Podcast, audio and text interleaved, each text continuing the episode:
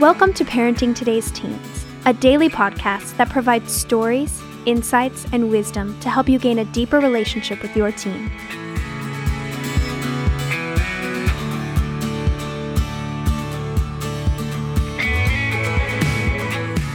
On today's episode, Mark Gregston and Wayne Shepherd talk about how to be a parent who demands more from their teen. Let's hear what they have to say.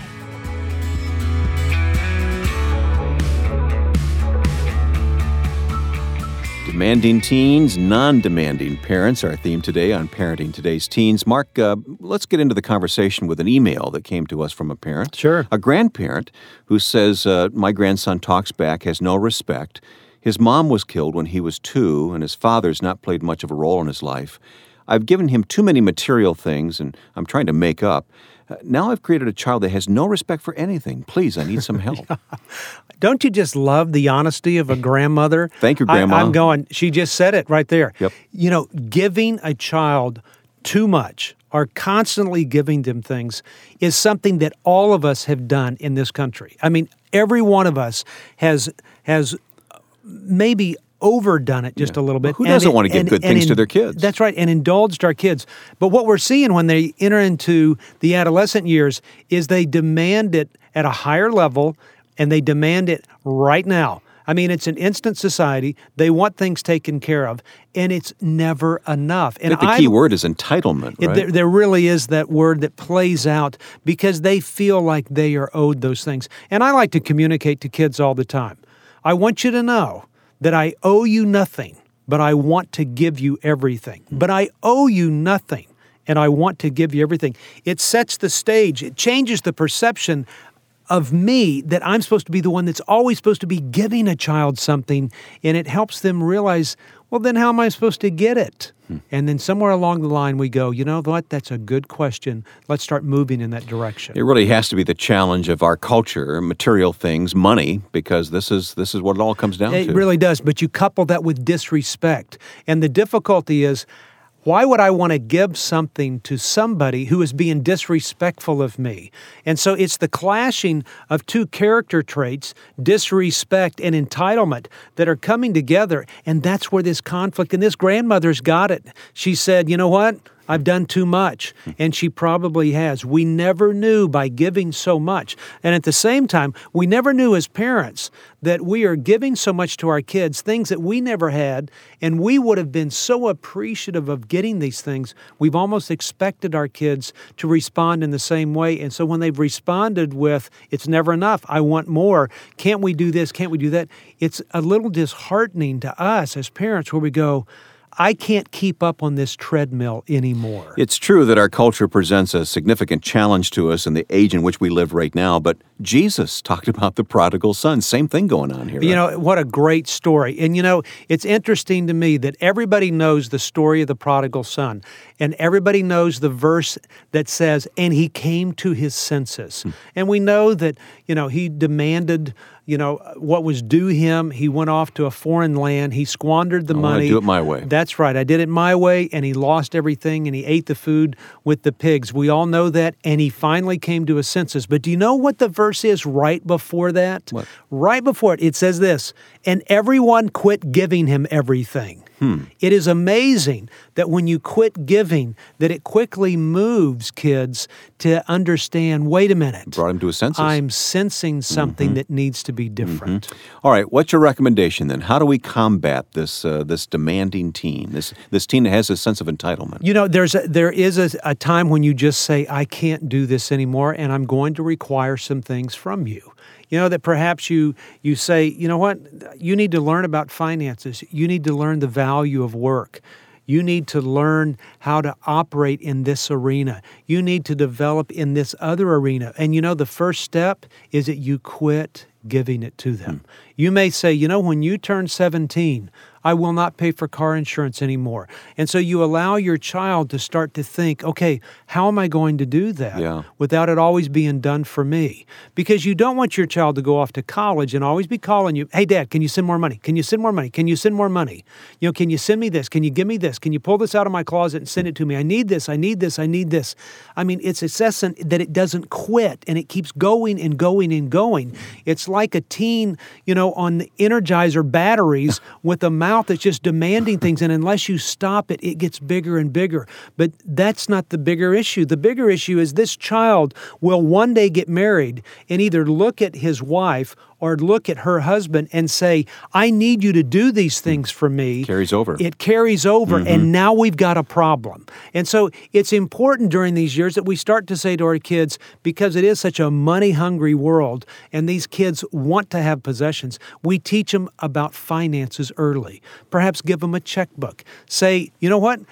I'm going to give you all the money at the beginning of the month that I would give you during that month, and I want you to make the decisions. And so it's lunch money. It's it's if they have a cell phone that they may have to pay for their own cell phone. Let them start to learn about that. So if they go over in minutes, they pay for it. So they learn to control their time. You really can't start too early, can you? You really can't. And parents look at me all the time because I think you need to do this when they are 12 or 13 years old, and you demand something from them. And if they overdraw the checkbook which they will, yeah. You let them go meet with somebody at the bank and figure it out so that what we're doing is getting out of the way. So we're letting life's lessons teach them something that they need to learn. You know, one thing we did when our kids were uh, teenagers is we, uh, we had them pay the family bills from the family checkbook so that they understood what things cost. Absolutely. And where you know, the money went. I don't think they understand it at all. I mean, it's, it's amazing to me that, that, that even kids down that are in their younger years, even five to 10 years old, understand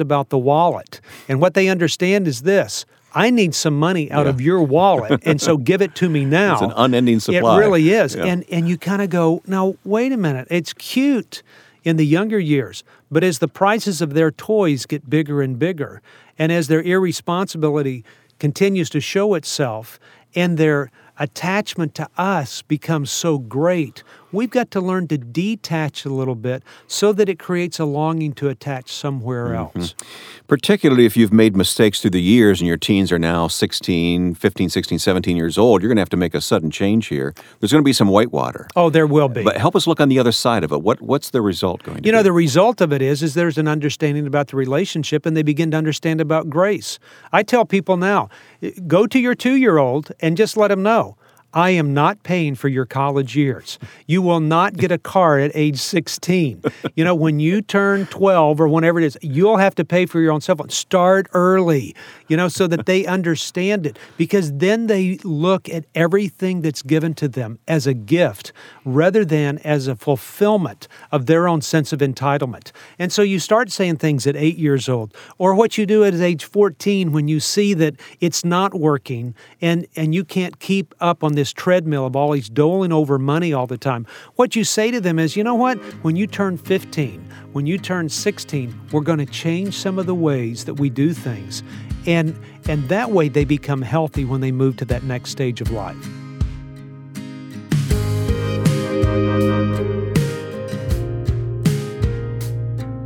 Nobody cares more about their teen than moms. But even moms can get discouraged and distracted when watching their teen go through those difficult adolescent years. You can feel alone and helpless, unable to know how to encourage your teen. It can get hard to trust God's goodness in the midst of such hard times. Mark Gregston knows the feeling. That's why he wrote Prayers for My Teen. It's a book of prayers and devotionals to help moms keep their eyes on God and their hearts uplifted, even when your teen is struggling. Prayers for My Teen is a great addition to your purse, bedside, glove compartment, or desk drawer as a simple way of reminding you of God's faithfulness to you and love for your family. Get your copy of Prayers for My Teen at parentingteenresources.org.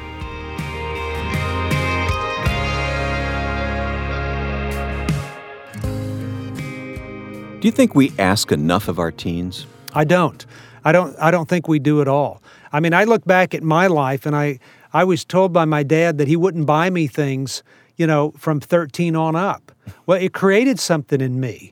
I did not interpret that as a good thing. Right. But I responded and became a little bit more responsible. I became more entrepreneurial. I figured out if I wanted these things, I was going to have to buy them.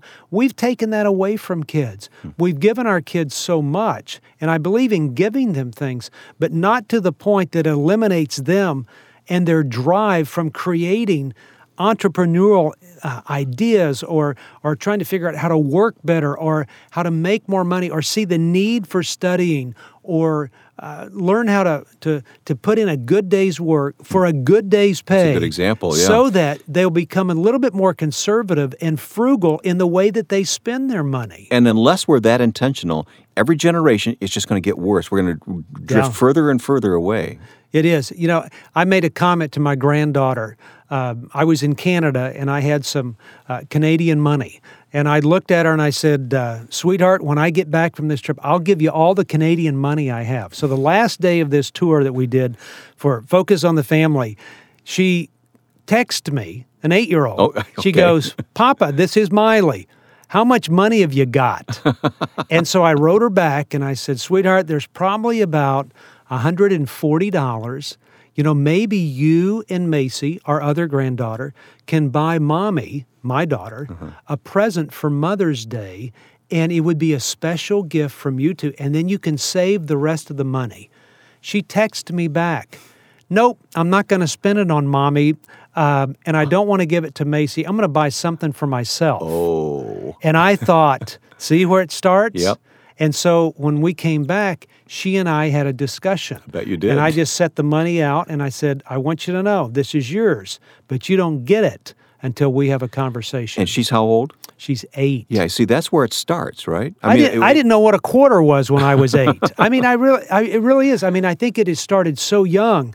So that by the time that they get to that middle school age or junior high, it is already processing. And people say, well, no, we don't need to do that until they're 15 or 16 and get a car. It's not like that anymore. I mean, when my wife and my daughter and my two granddaughters go shopping, you, i- i- it's amazing. It's like a herd of ants going through a store, and they already know. My little granddaughter, uh, that's three years old, already knows, and she's holding up clothes to her. And you know what she says? Papa, will you buy this for me? Papa, get this. Papa, get this. And there's every part of me that wants to give it to her. Sure. You know why? Because I wasn't given things Mm-hmm. when I was that young. And so it's a way for me to be something different. I think that's what we've done to our world of teens. We have given them so much and never anticipated that they were going to have this sense of entitlement. So there's a side of it that I say, you know what? The message that I want to give to them now is that I owe you nothing because I can stop the entitlement, but I want to give you everything so that they can experience grace and understand the word grace, which is getting something that they don't deserve, and it's getting something that they don't demand Yeah. as well. What an important topic here today. I- I have another email from a parent, and I'll just hit the highlights of this one. It goes into some details, but uh, this sounds like a son. Uh, there's reoccurring bouts of extreme anger, notably when denied use of Xbox for talking rudely to other game players. This can, can go on for 45 minutes to an hour at a time. Bouts include cursing, name calling to parents, aggressive and sometimes challenging or threatening behavior, general disregard for authority, sense of entitlement regarding use of car and cell phone, inability to accept responsibility for own actions. And there's more to this. Uh, It's amazing. This, is isn't what we're talking about, That's isn't right. it? That's right. It's magnified. You you take the mentality of an eight year old. Then we used to give them Xbox and PlayStation, you know, to pacify their time, so that we didn't have to deal with them, Hmm. or they wanted to play with their friends. But but because of the lack of social interaction that happens with so many video games, and I'm not against video games. Yeah. But but if that's the only way that people engage with one another, they're not learning social skills and they're not allowing iron to sharpen iron. But you let this thing go and you don't correct it. You know, perhaps the answer to that email is more of a warning to other parents. Your kids will get to this point unless something stops them. And parents, I'll tell you this. It is you who has got to stop them. Because when you get to be 16 years old and you want the world to revolve around you and you're demanding and cussing and yelling and screaming at parents, it is almost too late. Mm. You have created a monster that that it used to be cute, it used to be fun, but it is no longer. And unless you start requiring things of them or taking things away from them, I mean, I would go to this family and say the number one thing: any disrespect, you lose the car. Right. It's it's gone. It's that simple. You know, I mean, I would set it on fire. I'm now I'm joking, but I would make a point that that's going to be gone. I would take those things away and get rid of them so that the child begins to learn something different. The longer you wait, the, the more extravagant you have to be in the way that you handle the situation that's been placed before you.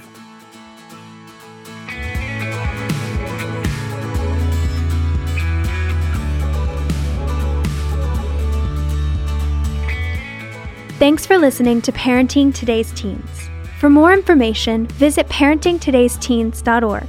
And to learn more about Heartlight, visit heartlightministries.org. If this podcast has been helpful to your family, please share it or give us a quick rating and review on Apple Podcasts. Of course, you can listen to Parenting Today's Teens wherever you listen to podcasts. Join us tomorrow for another great episode. We'll talk to you then.